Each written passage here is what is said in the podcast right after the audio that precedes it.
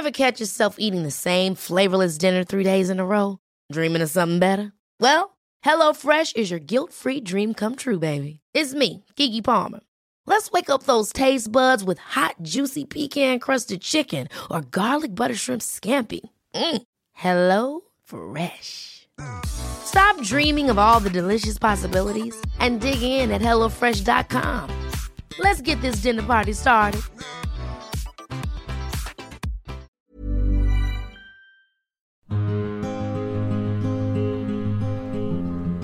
Hello and welcome back to The Midpoint. This week I'm welcoming best-selling author, podcaster and former editor-in-chief of Cosmopolitan Elle and Sunday Times Style, Lorraine Candy. Lorraine has carved out a very impressive career as a journalist, starting at her local newspaper when she was just 17 and going on to write features for some of the UK's biggest publications.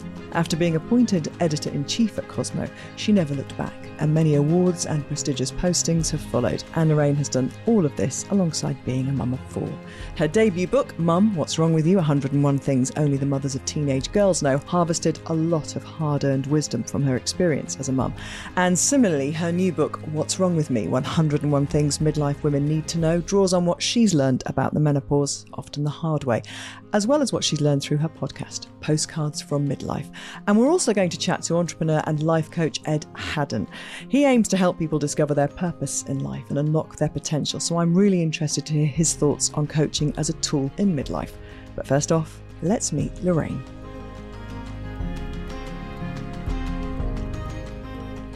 Lorraine Candy, it is about time we had you on the midpoint. Thank you so much for coming on today. How are Oh, you? I'm brilliant. Thank you so much for having me. Yeah, no, we had you on our podcast and you were absolutely fantastic and very, very useful and helpful. So I hope I can Oh. be too. That's not always said about me. So being useful is, I mean, you know you're useful, don't you? Around the house, you kind of know that these people that you live with couldn't really do it without you, but they don't always relay that back to you. No, do they often use the word useless instead. Um, or they say, What's wrong with you? Uh, every time you use the wrong words for things, or you forget what the remote control is called, and things like that. Um, which is the title. Oh, it's a, a version of that. The title of your new book, "What's Wrong with Me." But we'll get on to that in just a moment. Anybody listening to this who um, has read any kind of magazine or newspaper in the last thirty years will probably have come across you, Lorraine Candy, in terms of the volume of work that you've done and the, the kinds of magazines and newspapers you've worked for. I'm sure the the midpoint audience have have been there, uh, but things changed for you professionally around the time that things were changing for you as a woman and uh, you know there were a lot of a lot of big changes kind of happening all at once. Yes, I guess we're talking about my sort of mid to late 40s and early 50s when I'd sort of had a 30 year career. I'd started very early, left school at 16, worked as a journalist and edited magazines, worked on newspapers and had four children and got married, done all the Gen X uh, women things. But um, I started to kind of unravel, I guess you would say, when I was in my uh, late 40s. And it was really unexpected. It was a complete surprise. It was a physical and emotional unraveling. And, you know, lots of things are going on, aren't they, in the midpoint, as, as you often say. Your children are getting older, they're teenagers, they're about to leave home. Um, your work circumstances are beginning to change because careers change and everything changes at that stage. And it sort of coincided with what in retrospect I found out was the um, perimenopause, which I, I mean, you know, I've edited these big magazines and done all this journalism on health and women's health, and this thing was just a complete surprise, and it ambushed me. And I think I felt I had to write about that because of the the kind of Gen X women that had been around me. You know, I've been writing for them for so long since I edited Cosmo and telling them all these things and doing all these campaigns about date rape drugs, about feminism, about women's rights, and yet at no point had anyone told me or I'd, I'd noticed or found or asked that this thing was coming at me. And it just felt very unfair not to share it. So, as you do as well on this podcast, I just felt we had to share it for the generation behind us. And I was a little bit cross the generation in front of us hadn't mentioned it. well let's wind back to that because you mentioned cosmopolitan magazine and its kind of uber editor Marcelle D'Argy Smith uh, back in the day was very famous for um, wanting to write about women's sex lives. And this was seen as enormously liberating. I think i was a teenager when she was at the helm. And I, I remember when i was at university i wrote off and won a competition to be a student ambassador for Cosmopolitan magazine, and it seemed like this mm. really incredibly glamorous place where women's issues were going to be at the forefront. But as you say, up to a point, yeah. there was a there was a there was a line in the sand that seemed to have been drawn, an imaginary line in the sand across all magazines and all uh, outlets. Because I'm sure in the other places you you worked, this was not something that was uh, top of the well, agenda. it wasn't top of the agenda on the Sunday Times when I was there three years ago, launching a podcast about it. So it's kind of, you know, it's it's it's this thing that women seem to be ashamed of, and this. I mean, dare I say it, patriarchal attitude to us not being worth as much as we age, and then there are no role models, so we start to feel invisible, and we're just we're just not there in society anymore. Thankfully, we we are a bit more now, but it was something that just you know it wasn't going to sell magazines talking about the menopause, perimenopause. It, it, it wasn't. Women didn't want to read it, men didn't want to read it, and we were kind of working. Also, you know, sex and power is how you get attention, isn't it? In um, you know, in publishing, that those stories get attention, those stories sell. It just wasn't talked about because it was affecting the power structure and this you know if you're going to talk about sex you have to talk about younger women and sex. You have to talk about sexuality within a relationship. And you know i think as a generation as well gen x we had such ridiculous stuff happening. And you know we had the ladette culture. We'd grown up in the 70s with benny hill. You know we were still a, a generation where nurses outfits were halloween outfits. I mean how ridiculous is that? There was so much coming at us and we were working within a system which was set up predominantly predominantly by men, which didn't really work for us. So we were trying to fit in in a place that didn't work. And, you know, in a way, I look back and think, well, I should have been more questioning. I should have thought that through a bit more. And you know, asked about the women ahead of us. But then, you know, I've interviewed women in their 60s for the book, you know, women like Ruby Wax who said to me, Do you know, it's like childbirth, isn't it? If someone says it's incredibly painful and they tell you the absolute details of it, you still go ahead and do it. So it's, you know, perhaps we wouldn't have listened anyway. But it's been so fascinating unpicking all of this for this generation. And I'm just really hopeful that the next generation, you know, there are, you know, stuff is more important to them and they get the information they need. I mean, I work with Helen Gurley Brown, who set up Cosmopolitan and globally, wherever it launched from the late 60s onwards, it was number one in every single market. There was such a thirst for it. And her belief was you had to have your own financial independence, you had to have your sexual independence, but it was still quite a man pleasing tone. as long as you worked within this societal structure, you could be independent. But and also, you know, she was all about women being able to work outside of the home but there were all these conflicting messages about what you should look like and what you should weigh and mm. you know which it, it was fascinating to go back and look at all of that it's almost with with hindsight it was like a a slight bending of the glass but not quite smashing it you know trying to kind of make the glass move in some way but you know he had to do it within a as you say the confines of a patriarchal society and try and do it in a way that you took people with you and and those that didn't perhaps didn't have the easiest ride did no, they? but, they weren't they weren't necessarily able to well you, you know, say it you know it was that we were sold and it's you know we are quite a sort of endurance based focused generation. We were sold this have it all you can have it all miss. In mm. fact that was helen's uh, catchphrase and you can't have it all. And we we decided that that actually also meant you could do it all. And even you know as we progressed through the decades and men were more behind us and and more you know in into the equality in the home sphere even now most of the surveys that come out around the emotional labor and the domestic labor it's all done by women. So you know we found that out with covid didn't we during the pandemic? You know women were working from home and homeschooling and home running. And they were still doing the lists for you know you can have a lot of women were saying we have the most equal relationship in the whole world.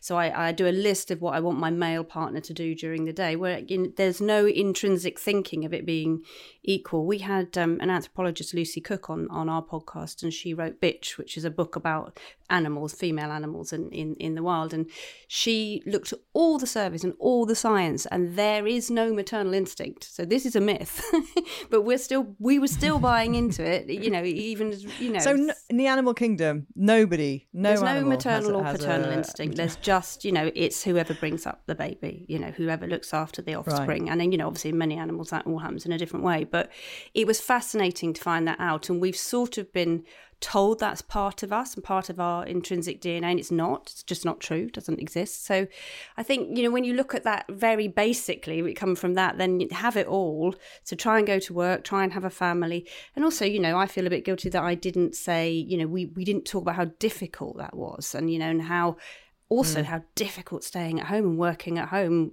bringing up children and not having a job outside the house is really difficult as well. So you know i just i think mm. it's been it's been fascinating to look at and i really hope things are changing though from those cosmo early cosmo days. But cosmo did tell women about sex and that was really needed and and now a conversation has been i think probably amplified because of covid actually because uh, there's a generation of women of which you are very much at the vanguard of who've gone hang on a minute um, yeah we we weren't told about this. And all this stuff came it was a perfect storm wasn't there? It was covid and lots of women experiencing especially women who worked in the media experiencing these perimenopausal symptoms then working out what they were. And this is what happened to you and is is your journey through it in your new book um, which i think anybody who is at this period of life, any woman, before, during, or after, will really appreciate your honesty and your candor, and and it really is a a roller coaster ride through through that with four children. And and I what I did was I kind of picked out bits that I think would be particularly kind of relevant for our audience today. And you talk about the creeping sadness that happened, um, which I I really recognised as, as somebody, as you appeared to be, that was jolly and found, you know, a lot of positives in life. This came as a massive shock. I think I had depression. I think that's what I had. And I had, um, it was such a surprise to feel that there was really no point in anything and to feel, you know, even darker than that on some days. And I was having, um, for the first time ever, I had a panic attack on my, at the front door as I was leaving for work. I just, you know, the floor started to move. I couldn't breathe. This, I felt this huge darkness coming towards me. And I checked within the family because I'd had other physical symptoms, as if if there had been any mental illness, whether there were any issues I should know about, and there there wasn't, and I'd never felt it before. And I went to the doctor twice to talk about why I felt so god awful and why I was waking up. I was waking up in the night, not just with night sweats, but I was the gloom was just horrendous and I was having these terrible terrible well I guess you'd call them night terrors where I was just it was just horrific and I was waking up screaming which was so out of character and so so odd and I, had gone to the doctor primarily. What did you what did you put it down to exhaustion. i just i was writing a book i was editing a weekly magazine i had four children they were getting older. I thought i was just doing so much I, my brain had probably broken or i had a tumor brain tumor of some sort because the other thing i was completely forgetting great big chunks of things. So i would I got in the car one morning and I I started the car, drove off, and I couldn't work out which side of the road I, I was needing. I, I, there were no nothing else was around, and I thought I don't know, I can't remember which side of the road I should be on. And at that point, I thought this is really frightening mm. because it's not that you just can't remember. It's not like you've misplaced a surname or you can't remember the word for something. Mm. It's like a chunk of your brain is shut down. And I thought, well, this is dementia. This is something. And that's what but the, the depression, I think, was the worst. And I think when you don't sleep as well, it just makes it, it's a spiraling thing. And I thought this exhaustion, this tumor, whatever, is, is making me depressed. And, you know, I was offered antidepressants twice by uh, doctors, and I just, it just instinctively didn't feel right to me. I didn't think that would make you know, there's always a debate at the moment, isn't there, that, you know, when, when women are on hormone replacement therapy, as I, I am, and which kind of cured me, and I was very lucky it did, you know, we're medicalising this part of a woman's natural life. But, you know, we've always medicalised what women need. You know, you can't go through childbirth without being medicalised. But two thirds of GPs, I found out from a, a very recent survey three years ago, routinely prescribe antidepressants wrongly when they should be prescribing hormone replacement therapy. And it struck me that that's medical that's we've been medicalized. There's whole groups of women being medicalized through this part of their life when some of them yes they may need antidepressants. They really do, they really may and it may work for them or it may move them forward. But i didn't need that at the time. I needed this darkness to go this creeping sadness. And it does sort of creep into your life. You just can't see the point of it Mm, and and you obviously you know Dr. Louise Newson very well. You speak about her in the book, and she um, would also say, as any of uh, the, the, the great women and men who work in this field would say, it's not just uh, the symptom of the sadness and feeling low that hormone replacement therapy can help. There's so many other things that we we can be helped with as women in terms of osteoporosis prevention and heart health. There's so many other things, and this this podcast and yours have, have looked into that um, a lot. So hopefully, anybody listening who for the first time is thinking about it can can go and look at those resources. And you talked about how at the beginning you were just getting up earlier Yeah. to get all those jobs done. All right, I, I must. I need more time in the day. I'll get up early. All right, a big list. My to-do list. yeah, and I recognise that because you think I must be able to cram. I actually said it to my husband last night, and, and not because I've just got lots on at the moment. I said I think I'm going to have to start getting up at five. Well, it's madness. Six is not yeah, doing it's it. really, really, it's madness. You you write this great big list, and um, we've we have a private Facebook group with with the people from our podcast, and they a lady had put up this kind of picture of her wall of all these post-its on it of all the stuff she was forgetting and she was like us. We were getting up so early i was getting up so early to try and get this stuff done because it was taking me longer and i couldn't remember it and i was trying to figure it all out. And i think what I wanted to get across in the book is this emotional side of what women are going through because you know Louise Newson's book is brilliant on the practical side and there's lots of practical books out there but when you can't forget when you forget which side of the road to drive on you just think you're a moron and you just look at you come home and you think I can't remember if I've fed the dog I can't you know you find your keys in the fridge you you boiled some eggs for breakfast and they're not in the pan and you think well have they dissolved? What's happening you you start to think you're slowly going mad. And that really really undermines you. And that was a bit i found a bit unforgivable with the medical profession and the kind of gaslighting that goes on. I just thought there's a hmm. whole army of us thinking slowly and being really ashamed of ourselves for going mad for being competent and then gradually be becoming incompetent More than competent. I mean, you're editing national magazine, big magazines and, and running a household. So you go from Mm. high performance to feeling like simple tasks are beyond And, yeah, you. and I think this shame is a terrible thing to carry around. Um, and I just, I just don't think any woman should have to deal with that for any length of time. It's a really horrible feeling to have inside you. We, I interviewed a woman for the book who had been one of the uh, first pilots of um, long haul aircrafts, and she'd be one of the first female pilots. And uh, she, her perimenopause, she couldn't park the car. She was, and, and when someone had asked her what, what she used to do because she'd retired, she said, I couldn't tell them because I think I was such an idiot because I'm so incompetent now. And, you know, and it was some, you know, what she was going through was easily cured by hormone replacement therapy. So I just, this shame, I just felt well, it's not fair for women to, to have that. And then you, you feel like you're doing it on your own. You just think, I'm just slowly, gradually going mad. You know, I found a cucumber in the airing cupboard and I thought, what's that doing there? How, why did I put that there? And you just think, what an idiot. And yet, when my teenage son put Yeah, about well- 20 quid's worth of frozen prawns into the bread bin, that's fine. Um, that's fine. Uh, he's got a lot on his plate, apparently.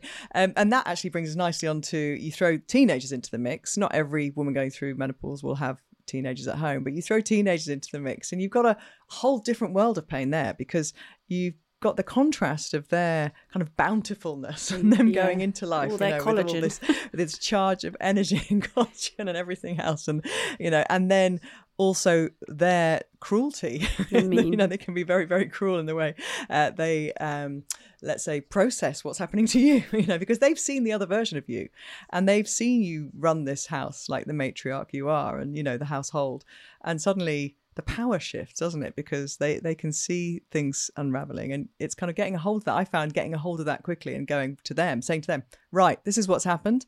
Turns out this is perimenopause. I'm going to do this about it and you know and actually being really honest with them was one of the best things i think i ever did. Yeah, I think you have to tell your sons and your daughters, and you have to let them know what you're going through because, you know, I wrote a book about parenting teens, and one of the things I learned that w- was really important is their brains are being taken apart, being flooded with hormones, and put back mm. together again over a kind of 10 year period. So you've got to be really patient with them when they're building their identity and their brains are being rebuilt. That's a lot for them to go through. And at the same time, your hormones, the estrogen, it's in every single part of your body.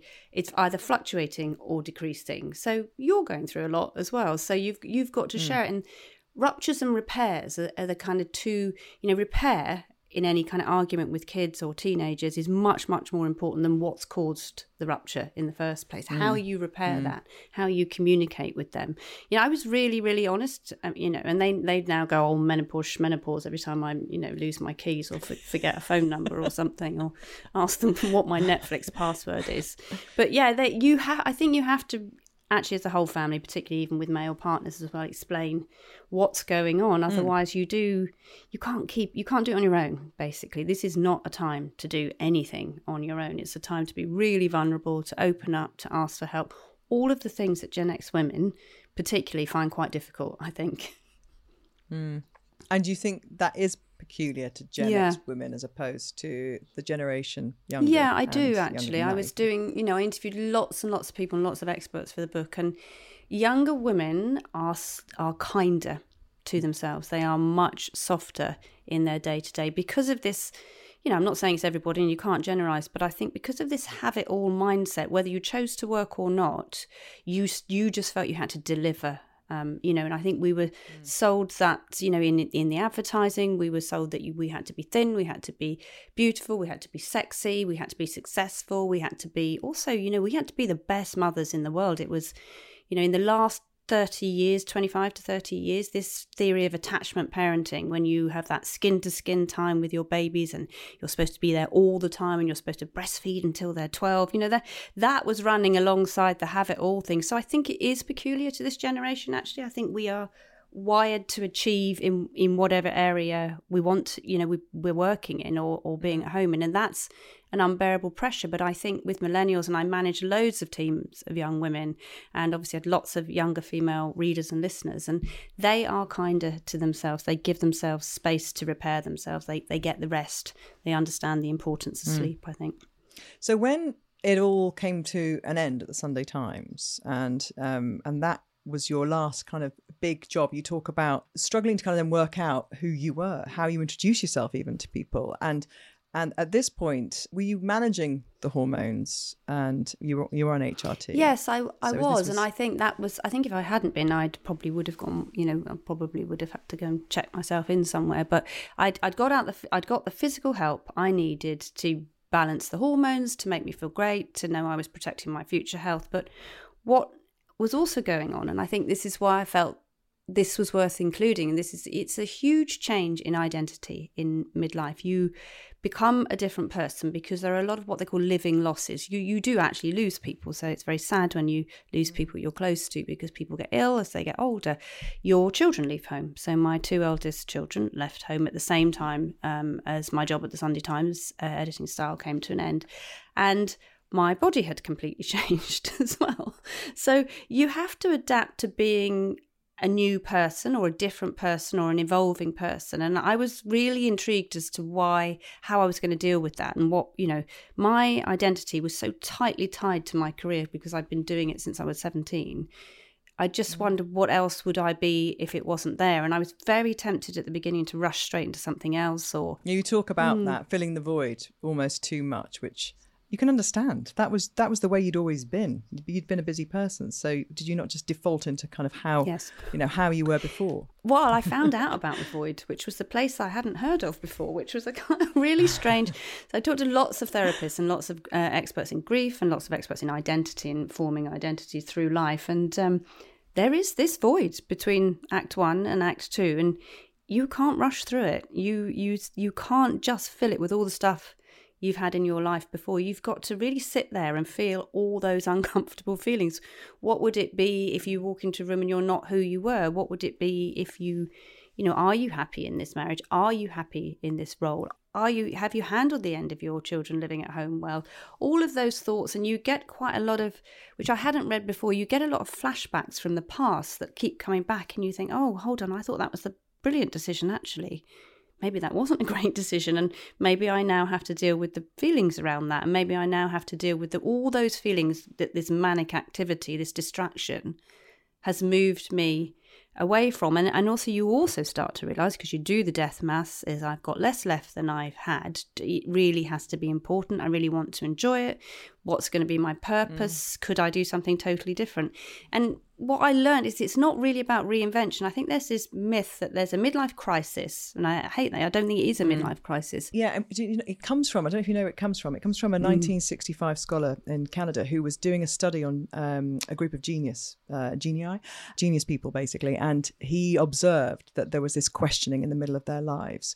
And I think his was a much more philosophical uh, way of explaining it. And it's become this kind of, I think, a bit of a, a lazy trope, hasn't it, really, for um, for people who buy a Ferrari and have an affair or something. Or, Yeah. you know, actually, we had the comedian Zoe Lyons on. She was very funny. She bought two sports cars and she was joking about the fact that she kind of she did the classic uh, trope. But it is a crisis, though, in some ways, isn't it? Whether it's that's melodramatic yeah, or it's, it's it's a it's a crisis of identity, but you need to sit and explore that rather than move fast forward into the next thing. Men tend to be dissatisfied, and women, because they go through much more of the kind of physical thing, are confused more than dissatisfied. so there's a brilliant book called The Happiness Curve, um, which Jonathan Rauch wrote, and he talks scientifically where you go, um, you dip the curve. The bottom of the curve is in is in midlife, but as you come out of it you do become you become more spiritual you look for more of a purpose filled day things become more important to you that are smaller your joy in life your awe in life? And i looked at all that research and i looked at the blue zones research which is the research of, of in the blue zones in the world where people live longest and are happiest. And you know all those things that we slightly take for granted our friends. Super super important. Loneliness is a massive massive killer. It's really really dangerous to be lonely and not have you know you need five good four or five good friends they discovered to live through this period of, of mm. turmoil because it's a little bit of a period of turmoil. Mm. You know you need sleep you need to move regularly you need to find a purpose but these are all sort of small things that you can add in.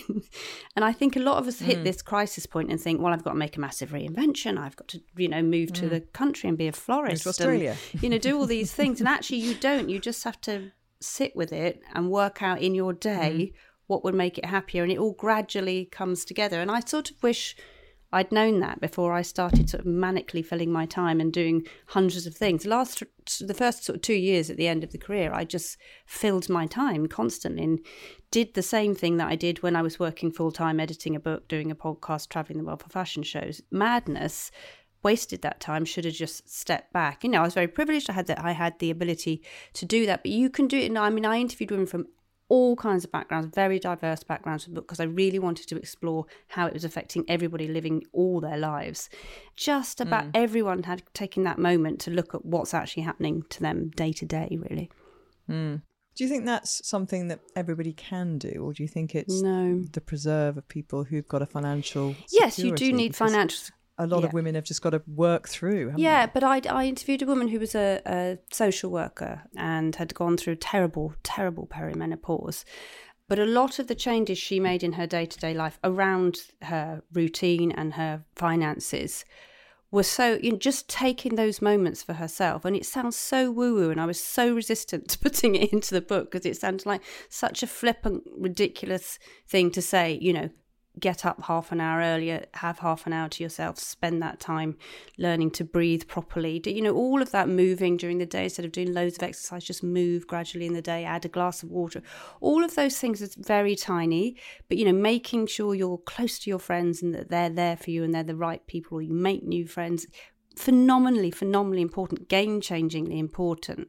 And I think as a generation, we slightly dismiss it because we say, oh my God, it's this wellness stuff. It's, you know, you can't be happy all the time.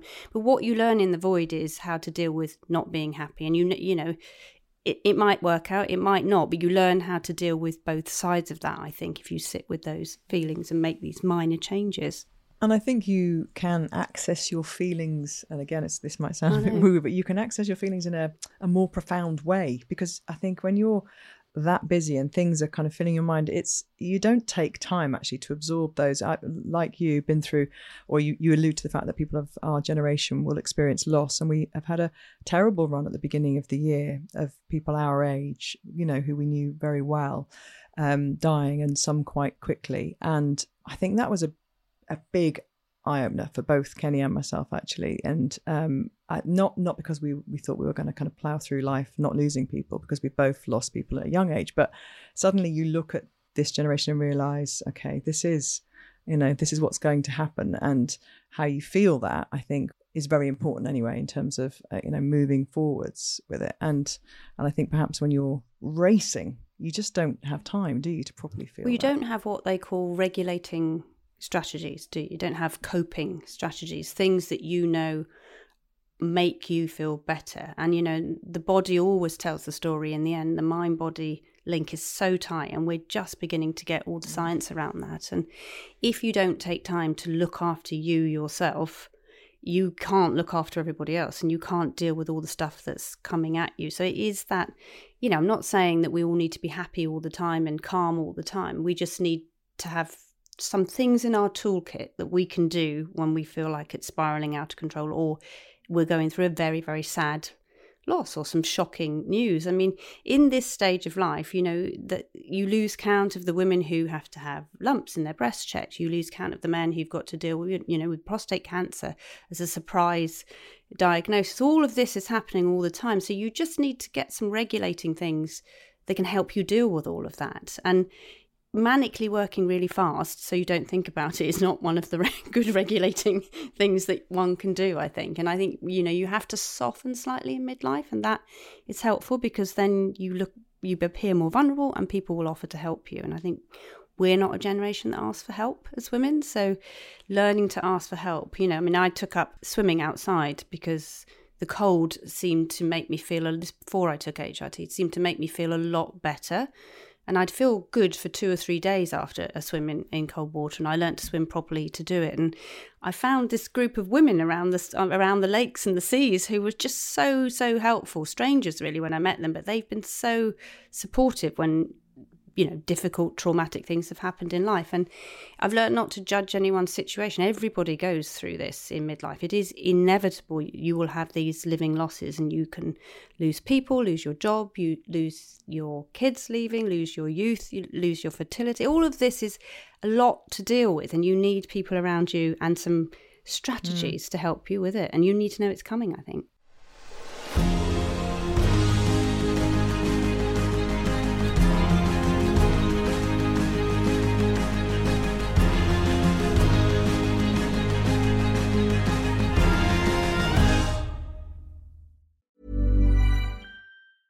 Even when we're on a budget, we still deserve nice things. Quince is a place to scoop up stunning high end goods for 50 to 80% less than similar brands.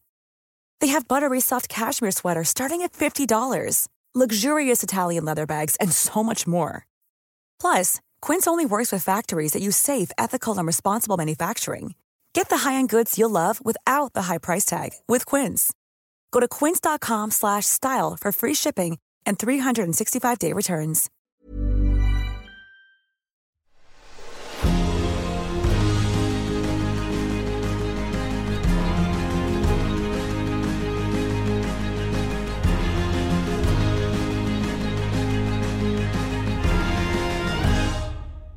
Okay, I, I want to bring our guest on today, and actually, there's a link in a way because in your book you talk about Alex Villas, who's a, a coach who um, helped you when there was a lot of changes when you were at Elle. Was that right? And so you've you've experienced some coaching. Yes, I did. And we were merging the digital team with the print team, and you know, fashion magazines are fairly hierarchical, so there's quite a bit of status. and I got rid of my office and I sat on a. We had an open plan hot desk built round the fashion cupboard, so we would have digital and print content coming out the fashion cupboard, and I knew that moving out of my office as editor in chief would be tricky for people. um, so I wanted some coaching on how I could still deliver what the business needed, but maybe alter my leadership style so that I could sit among um, all the staff and it wouldn't unnerve them and it wouldn't be difficult for me to get my job done and we I'd still have authority, but also that we wouldn't all be working at my you know fairly manic energetic pace. That would have been unfair for people. So he was incredibly helpful actually on that. And i actually interviewed him re-interviewed him for the book, which and he talked a lot about the CEOs he sees now, Gen X people who just are really not very forgiving of themselves, and then suddenly realise that they have to be because you know it it, it doesn't work out mm. forever. well, I, I feel like I'm hearing more and more people using business coaches and life coaches and it feels like something that we're more receptive to than say we would have been 20 30 years ago. Um, and uh, obviously coming from the background of sport i find all the ex-sports people i work with now in telly are so coachable. You know if they ask for advice they want to know what you know how to get better and how to perform better. So it's interesting to me kind of how people come to coaching and where they come to it from. So we're going to bring in ed haddon who is a former gb rower and now has uh, uh, turned his life into coaching in business. He's written a book called The Modern Maverick after he did a master's in experimental psychology from Oxford University. And the book's catchline is why writing your own rules is better for you, your work, and your world. So hopefully, Ed can explain to us what that means exactly. Hello, Ed. Thank you so much for coming on the midpoint.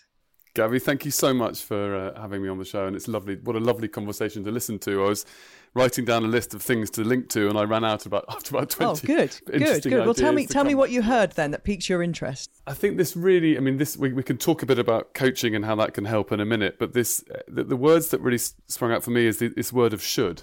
So I should be doing this, and I should be doing that, and what's my identity, and how do I need to shape my identity to what the world thinks I should be doing? And I think that that is what a lot of people carrying around with them, and this idea that we're living a life that maybe isn't ours, that we're kind of almost renting from someone else and I, I should be doing this and I should be doing that. And I think a lot of coaching conversations really examine that and really help people pull that idea apart. What do you really want to be doing? What are you on this world to do, I guess, rather than what should you be doing? So it was a lovely conversation to listen to. Thank uh, you. Well, tell me how you would, when you somebody comes to you and they say they want some help, how you would guide them to find the thing that they should be doing. That no they shouldn't they shouldn't say they should be doing something. What's what's the word they should use then?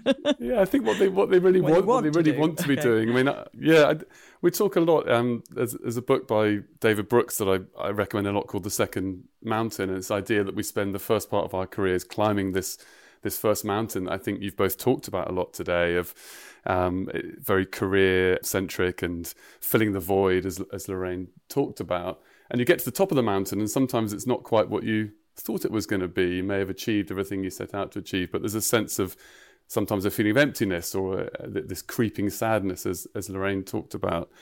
And then you enter this valley and you think, well, what am I going to do now? You know, what what is the what does the second mountain look like? And a lot of my clients try and climb the first mountain again and try and repeat the same the same process. But I think the work that that we do together is saying, well, actually, what is your own definition of success? We hear a lot in society about what success looks like, you know, money, power, fame, likes, whatever it is. But what is your own real definition? What does success really mean to you? And we, we talk about a broader definition, a definition that doesn't just perhaps include a career, that includes a family, how you are at home, how you are as a friend, how you are in your community, and try and create a, a really personal version of look, what does if we look forward in five or 10 years, what would a really good life look like to me and the people that are important to me? And this idea of moving from maybe being a passenger in one's life, a passenger in one's life where you're filling a void that you might not be aware of what it is, to really saying, well, look, I'd like to be a pilot. I'd like to really work out what I want to do, what I'm kind of uniquely good at. And also, most importantly, the book talks about what is then in, in the service of others, mm. right? It's not just self help for myself. It's it's self help so that I can help others because we know that kind of sits at the core of of, of happiness and fulfillment and a, a, life well lived. So there, that is the world in writing your own rules. Is it better for you, your work, it, and the world? Yeah, exactly. And I think Lorraine talked really well about look, without looking after yourself, there's there's no there's no hope of helping others or helping your children or being a great CEO at work. And it's this idea of putting self first, but so you can be of service to to others.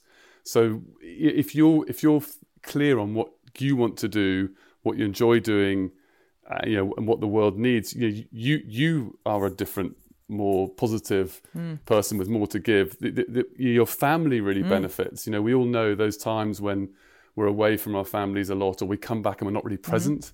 So we, we, we come back, we're not, you know, we're on our phones or we're thinking about work. So this idea of you, you know, for you to be clear and in balance about what you want to do, your family benefit, but also the the world, as you say, as a as a larger, whether it's your people at work, whether it's your direct teams, or whether it's the people you come into contact with, everyone benefits from this idea of you living your best life, your life on, on the purpose of your what you're here to do. And it's this kind of ripple effect.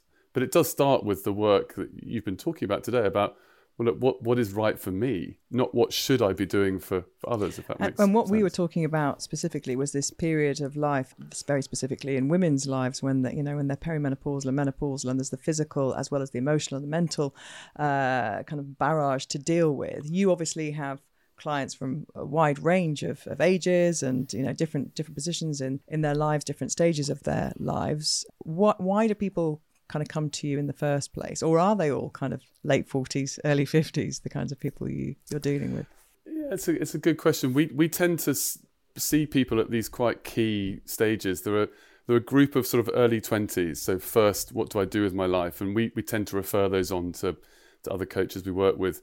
We tend to pick people up sort of mid thirties, mid forties, mid fifties. Those are the kind of the key, you know. And there's, of course there's variance in there, but there are these periods in, in life where maybe it's young children, kind of teenagers or or children, as you say, empty nesting. That, that these these cause big changes in our identity, our sense of who, who needs us now. But we, we do, you're right, we do a lot of work in this kind of midlife, this midpoint stage, which your, your brilliant podcast is about, because it is that softening, as, as Lorraine really put really well, of actually what really matters mm. now. You know, I'm, as you say, we're losing friends, we're being confronted by death. I'm, I've done, I've had, we work, work a lot with entrepreneurs who've had their own businesses and have had success there, but they've given a lot you know that it's a very binary thing being an entrepreneur and a founder and having your own business and and we talk about this idea that this should, how do we broaden an idea of success and how do we recognize some successes that you may not give value to you know having a brilliant family or having a brilliant relationship a brilliant a sort of sanctuary and a safe place at home where children are, growing up in, in, a, in a good place and so that's the work really about recognizing maybe some things that you're doing well that you didn't realize you were and actually looking at what do you want to change that perhaps you know, you, you, you're not so happy with. And I wonder, Lorraine, bringing you into this as well, if, you know, this is really important that people recognize all of these things at these stages of their lives. But what we'd, I suppose, hope for in the future is that people are growing through their 20s and 30s and having families and, and realizing that. And they, while they're going to deal with the physical manifestation of midlife, whatever that looks like, that they get there and they've they've got that other stuff sorted. Yeah. So it doesn't have to come all at once, you know? Yeah, I mean, I think advance notice of anything, any big change, because, you know, change is what we're dealing with all the time. And, and advance notice that is really helpful. I started doing something which was so out of character, and I just said, ridiculous, I'm not going to do that. Journaling. which brought me, it's the maddest thing, but I thought I'll do it because I am a writer. Started as a writer, I am a writer. It kind of makes sense for me to do it, but I won't call it journaling. I'll just write down stuff I'm thinking about. One one of the things that kept coming up again and again, and it came up in the research and it came up as I started this journaling, is this gratitude, this idea of gratitude. So you become ever more grateful for being here as you get older because it's a privilege to get old, you know, because the alternative is terrible. So getting older, you start to, to see gratitude in your day, and it started to appear in lots of surveys and science that I was reading around getting older and longevity. That idea, a sense of maybe getting that earlier on, I think would make this bit a lot easier. you know, you can have the worst day and, you know, be at someone's hospital bed and, and all of that, but still feel joy that it's sunny when you walk home. And it sounds so ridiculous. And just writing it down made me feel so silly as, as I guess a Gen X woman, we just don't are not into that woo woo stuff. But it's over the year that I've been doing it has gradually built and built. And I think it's a real mainstay of keeping me stabilized. It's one of those regulatory strategies. And if we could get young people doing it, it'd be great. Yeah, and I, I totally agree. I put something on my social media about gratitude a few weeks ago, and enormous response from people who similarly had started really consciously being grateful for things and realizing that, that sometimes it is tiny tiny things that you know and this sounds ridiculous but i i got um, given a puppy for my 50th birthday last week and i didn't know i needed a puppy and i didn't know i was getting a puppy. And um, of course I'm, I'm at home today and i've been writing and i had to keep taking the puppy out for a wee. And just noticing how green the grass was and how lovely, you know, how the smell of fresh, freshly cut grass. And I really had this moment of kind of being grateful for that and having some grass that I've got some. that's a quote that's going to get taken out, isn't it? I've got my own grass. But that was kind of a moment. And I thought, yeah, that these are coming more frequently and every day there's something that seems tiny. Ed, is that something that you have worked on with your clients and, and you notice that there needs to be an increase of? Yeah, I think I mean I'd love to I'd love to sort of pick that word woo woo up that you almost put in inverted commas and sort of call, just call it out a bit because that that is now a, a whole field of psychology called positive psychology. So when I read when I read psychology, it was about uh, helping the mentally unwell sort of assimilate in society. Now, yeah. you know, Martin Seligman in the '90s said, "Well, hang on, what about helping well people really flourish?" Yeah. Right. So. Yeah. You know, gratitude journaling they're, they're brilliant they're now scientifically underpinned ways of you know, helping boost your happiness, increase resilience, and and and and so you're so you're ready for some of the to manage some of the, the downs that we inevitably inevitably get. And I, I would add, you know, to to sort of journaling and gratitude, I'd add exercise and that that you know lots of people know about. But that that and cold showers as you say that endorphin hit you know that can last for for days um it really works. So the first half of the book is really about look what do i really want to do? How do i take control of my life? How do i become that that sort of pilot of my life the second half is deeply practical. So it's about, look, let's get some of these practical underpinnings. It's a bit like, let's get our batteries fully charged here. So let's think about exercise and what we're eating. Let's think about journaling. Let's think about some of these, these habits in a way that we can build in cold water swimming. They're not all going to be for you, but try them. And if you can assemble your own little bespoke kind of toolkit, if you like, and, and build a habit around that, that makes a massive difference both in trying to make positive changes but also riding some of those inevitable storms that we, we encounter. And before I, I let you go, Ed, um, can you tell us how you went from GB rower to studying experimental psychology? Well, I was doing the two at the same time, which was which was quite challenging. So I was I was rowing while I was at, at university, but then I think the rowing was part of this sort of ambition and I de- desire to sort of succeed in a in a sort of certain way. That was my first mountain, if you like, and I went on to do a number of jobs that I wasn't suited for. Um, it was a bit like Adrian. I was listening to your talk with Adrian where he said, "Look, when I got offered the job by ITV, ITV it was too good to mm-hmm. refuse." Mm-hmm. And I think I went through. I, I, see a lot of clients who've been reactive in their mm. careers who get an offer and they go, "Oh, I'll take that. That sounds great." Or and then and then suddenly 20, 30 years in, they're like, "Oh, how did I end up as a management consultant? How did I get to here?" yeah. yeah. I was. That, that was my first job.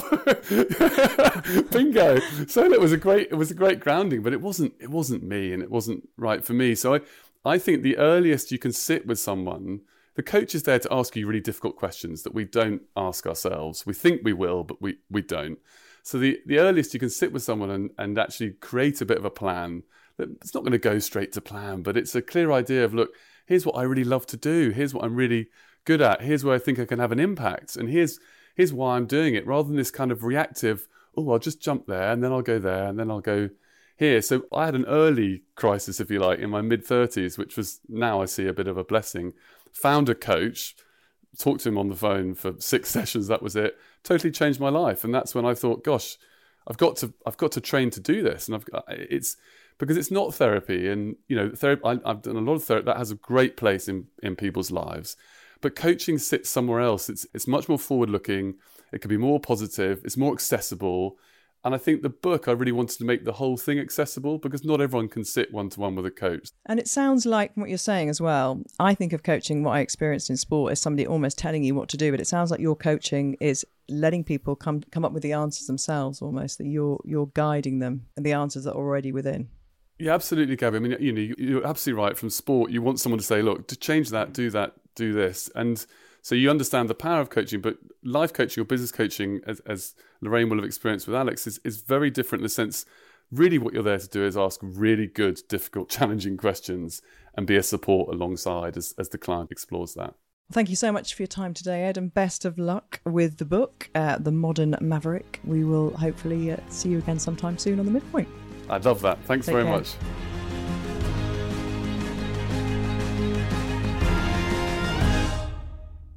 I think uh, you know you're somebody who you can pick the phone up and pretty much speak to anybody you want to speak to because of your your job that you've you've had. You've got, you've got massive. You must have a huge contacts book, but actually, you know, in in life, not everybody has those you know those avenues, do they, to to to get to people? And I think the emergence of of this, uh, you know, you you and I are both a bit nervous. I think about going, oh, it's a bit, a bit woo woo, but actually, Ed kind of told us there straight, didn't he? That uh, there is a, a, part of psychology that is really important. It's not just about treating people when things are going wrong, it's about helping people when things are just, you know, not going quite as well as they would like. And and whether that's a coach or you pick up a book and it might be your book, it might be Ed's book. I think these resources and tools are really helpful for people. Yeah, I think it's exactly what's needed for the for this time and for this moment, isn't it? Particularly I think for women podcasts are particularly good because they can listen to them privately and do it on their walks and fit it into their mm. day on their you know kind of commute.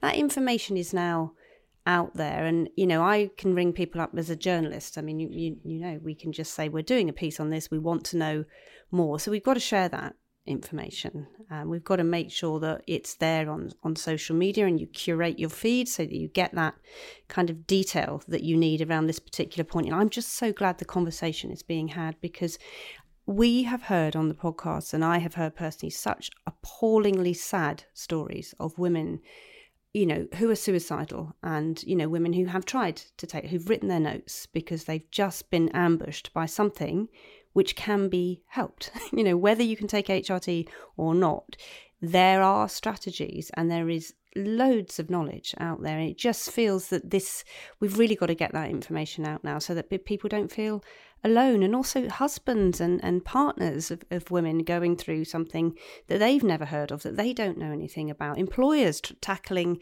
huge chunks of the workforce leaving because they don't know what how to help or how to support. So I think it's just that information is there. And I think even the woo woo bits, which I shan't use that word anymore, thank you very much, Ed, even those bits are really, really useful because it's all rooted in positive psychology, which is rooted in make, you know, the mind body link, making you feel better. And I don't think that's a privileged middle class thing to be talking about. I think that is relevant in every, you know, I do a lot of work mentoring teenagers and um, young women as well. And I do a lot of work with mental health experts. And I volunteered for a helpline, which helps uh, young people as well. So everywhere, these strategies are very much part of the message mm. we are getting out. So they are effective for everybody from every background one of the reasons why I, I, said yes to go on the um, Freeze the Fear program with Wim Hof was because the two central tenets to that were cold water and breathing, and they're both free. You know, you can have a cold shower and you can learn how to breathe properly and it wasn't a show that was telling people to go and spend thousands, you know, on a retreat somewhere or to go and do, which is great if you can do that, or you know, go off to some kind of silent retreat in South America or something, as I heard somebody did for a month, a whole month of not speaking. It wouldn't be very good for the podcast. Um,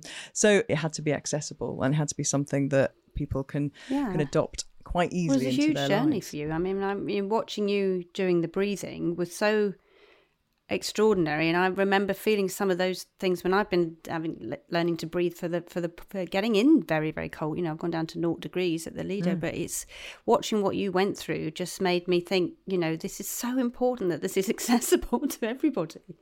Mm. Can we talk a little bit about mental sharpness and um, how you feel now about accessing, you know, those those parts of your brain that felt like they were shutting down when you were in those perimenopausal darker days? Do you feel like you've got that back? That, um, or do you, do you want to get that back? Did you want to be back to that person that you felt you were before? Oh, I wanted to be able to remember things, and I wanted to be able to get stuff done so that I could lead a kind of fairly calm life with a you know a house of uh, four kids, but what I didn't want and don't ever want back again is the relentlessness of having to remember a million different things and be in a million different places and do it all at the same time and achieve each in each of those places. And to you know I, I wanted to stop you know leaning into things and I wanted to set boundaries where I could say you know what? No and no is enough. I don't even need to explain myself. I'm not going to do that because I don't want to. and I, it will make me feel very, I, I deal with stress in a very, very different way now I'm older. And I look back and recognize that a lot of what I dealt with was extreme, extreme stress situations. When you're in that manic situation, you just keep going and it's learnt behavior. You just push through and you move to the next thing, to the next thing. And uh, you're maybe not your best self around other people. And it's, it's really not good for the body. And I look back and I don't ever want to be in that place again. And I want to be able to have moments between things, even if it's, you know, just an evening between something. And that's what you get. So the upside of this midlife point, and you know, we often feel as if I'm just saying what a negative place it is. The upside is you are so much more confident. You know who you are. You've got all inside you. You start. You can start to access it. I've sort of started in my mid fifties. You feel positive every day, and when stuff goes belly up, then you can deal with it, and it's not the worst thing in the world. And it doesn't matter if you fail. You might fail, and it doesn't matter if you don't get it all done as long as you have the people around you you love and you're you're good with them and you've looked after yourself i think that's the important thing i've really started to say no to loads of things that i would normally have said yes to mm. yeah and as you say i think i've started to say no the next bit I've got to learn from you is I don't feel like I have to give a paragraph of reasons why no, I just say no. Will you be able to do like no?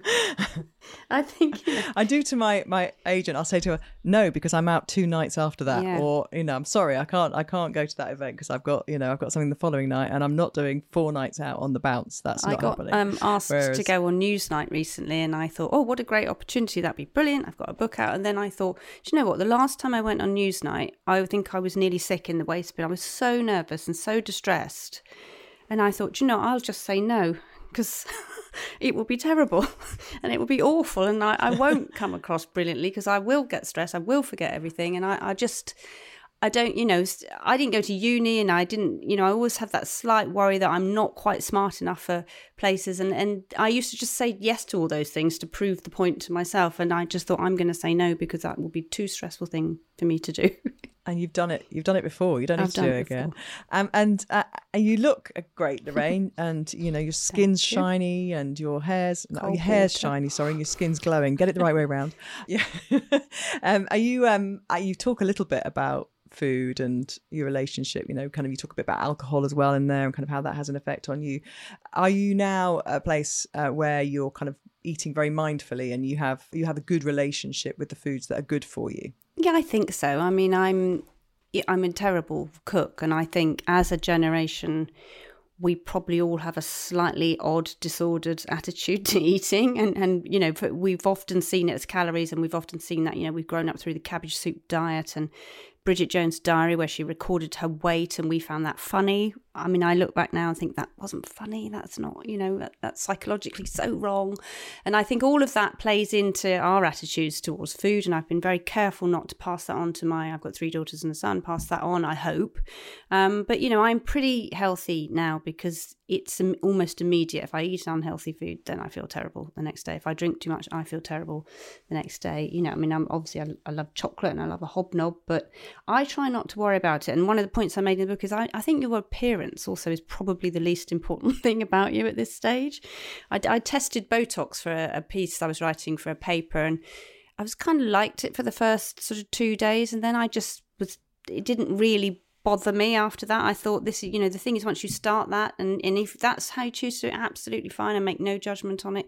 But once you start that, then you start worrying about other things. And, you know, and I think it's, you know, it's, it's up to everybody individually, but it is that you learn as well from cold water swimming because you are around so many people who are almost always naked trying to get really warm really quickly fearful of getting hypothermia that it isn't really important, that it isn't really intrinsic to who you you are, um, and you just get used to the change. I think you start to value your health yeah. so much more yeah. than you do any aesthetic kind of appeal yeah. almost. You think, well, I'm here and I can move and I can function and my body's still letting me play sport, whether it's, you know, go to the gym or play tennis or go for a run, it's still letting me do all those Those role models are ahead of us it. now, aren't they? There are some brilliant role models and I just don't mm. think they were there before. You can either do it the J Lo way, which is great for you, great for her, that's her actual job, or you can do it in the way the lady down the road decides it's meaningless to her and she can wear what she wants and, and do you know, but we haven't ever seen older women ahead of us being fit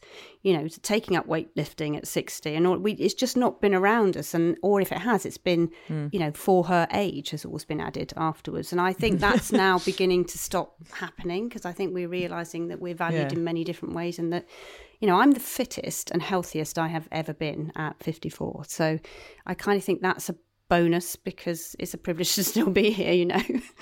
Yeah, I think that should be the title of um, your next book for her age. I know. It's just I find that so for that does make me quite cross. I mean, we didn't mention the rage that comes in. You know, women get this terrible rage, which is part of the perimenopause. But once you've sorted that out, you can still access the rage, and I yeah. use it. Well, Caitlin Moran talks about that, doesn't she? how yeah. important that you can use that rage very positively. Exactly. And we know so many women of our generation who are using it in lots of different ways to, you know, take on causes and fight fights that they feel are really important. So it's a very good use it of is. the rage.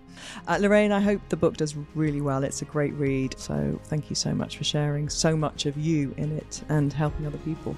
And thank you for having me on and for consistently banging the drum about women getting this information, which you've been doing as well. So thank you. Lorraine really is such a wonderful person to talk to about all the shades of midlife, and I admire all the work she's doing to raise awareness and eradicate feelings of shame for women when they experience changes in their minds and bodies.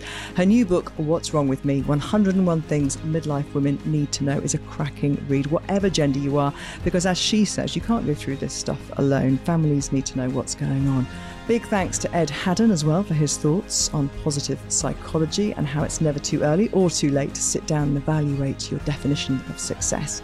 And I love reading all your thoughts on what we should cover on the podcast. So please join our Facebook page, The Midpointers, or you can DM me on Instagram at Gabby Logan. And a special thanks to Spiritland Productions for putting this together. I hope you can join me next time. Bye bye for now.